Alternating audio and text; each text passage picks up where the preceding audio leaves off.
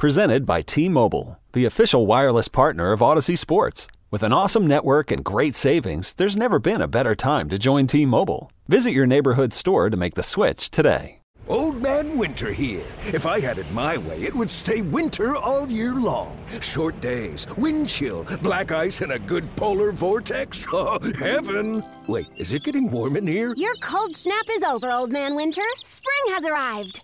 Spring. Spring is here, which means it's the perfect time to get away in the Hyundai you've always wanted. Visit the Hyundai Getaway Sales Event, where you can get great deals on all of our award-winning Hyundai models, like the tech-filled Tucson and Kona, as well as the spacious Palisade. Enjoy wherever you go with the peace of mind that comes with America's best warranty and three years or 36,000 miles of complimentary maintenance. But hurry in, these deals won't last. Add more joy to your journey at the Hyundai Getaway Sales Event.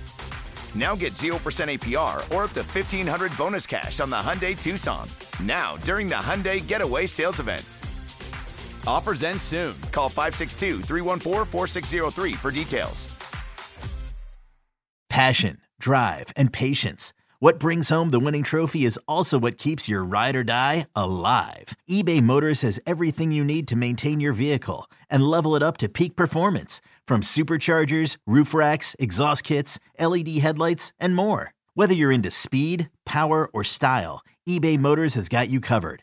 With over 122 million parts for your number one ride or die, you'll always find exactly what you're looking for. And with eBay Guaranteed Fit, your part is guaranteed to fit your ride every time or your money back. Because with eBay Motors, you're burning rubber, not cash. With all the parts you need at the prices you want, it's easy to turn your car into the MVP and bring home that win. Keep your ride or die alive at ebaymotors.com. Eligible items only. Exclusions apply. This is Pax What She Said. Now, here's Perry Goldstein and Maggie Loney. Yeah, so let's talk about the Rams game a little bit because obviously, you know, we knew going into the game there would be no Aaron Donald. You mentioned it already. Obviously, no Matt Stafford, no Cooper Kupp, Baker Mayfield with the team about 10 days, you know, coming into this as QB1 for them. Um, but we knew what the Rams, you know, were, were going to try to do. We knew where their weaknesses were and where their strengths were. And I think, you know, all things considered, the Packers did a nice job with that. Cam Akers, of course, you know, got his a couple times, but holding that offense to 72 yards on the ground. Obviously, they've been a not good running game team all year. Baker Mayfield looked, you know, more like the human Baker Mayfield we maybe would have seen Christmas Day last year with the Browns.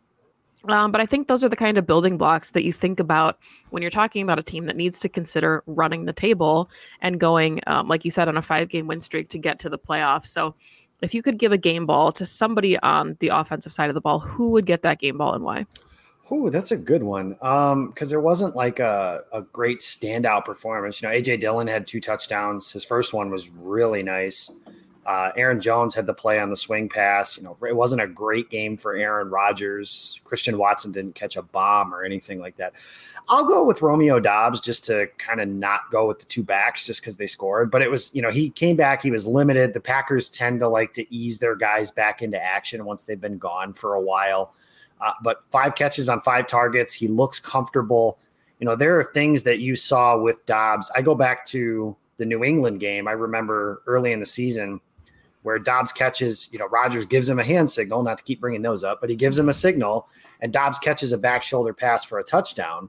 And you're just kind of like, okay, that's something, and that's something that matters. And there are things that he does.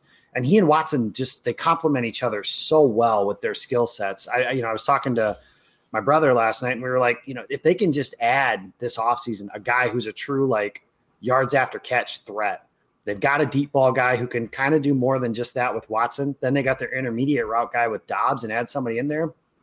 There's a really good path to optimism for this offense in 2023 with the full training camp and all that stuff uh, going through. But I think Doubs coming back, he made the plays that were given to him. He had one of the intermediate throws, he kind of had a, a, snatch just right out of thin air, um, catching the ball away from his body, which is harder. You know, his hands are pretty well extended on, on one of his catches. So, I'm excited about the development of both of these rookies. Um, I thought it would take some time, maybe even the full year, and it definitely felt like it was going to be a full year thing, especially for Christian Watson. But it's crazy just the turning point of his of his season that happened uh, in that Dallas game uh, specifically. But yeah, I'll go with Doubs. I think he had a I think he had a really good night, uh, and I look forward to him trying to, you know, build on that. These are things that even if Green Bay doesn't make the playoffs, every play that those guys make matters for the rest of this year, building that confidence and then going into 2023 with what you're hoping is, you know, a team that because I think what the Packers are going to do is just say, hey, it wasn't our year. We had bad luck on the injury front. We had bad luck with this. We had bad luck with that. We're going to try. We think this team's really good. I, I promise you, Brian Gutekunst will probably say something to that effect in his postseason press conference. So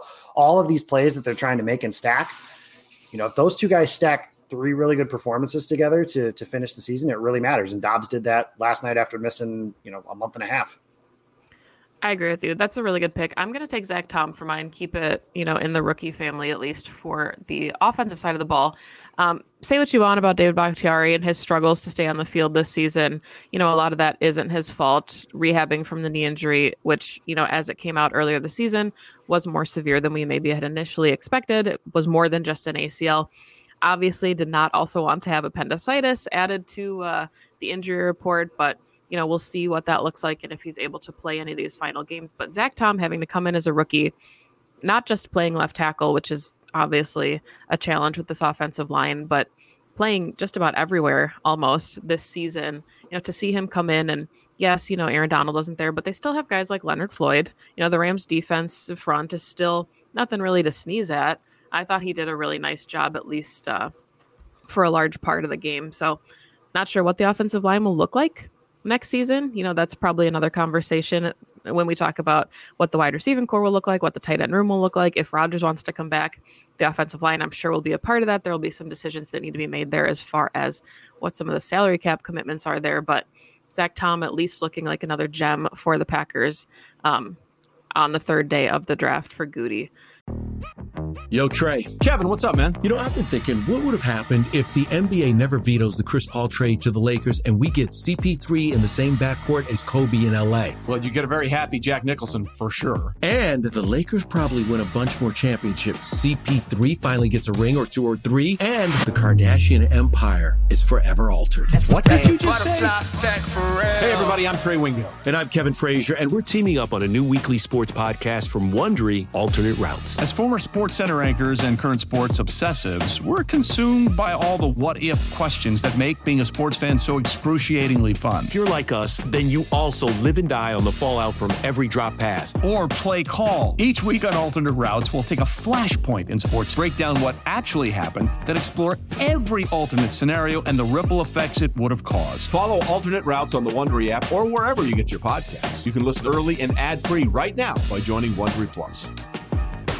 Um, let's flip it then, and uh, you can give a game ball to somebody on the defensive side of the ball.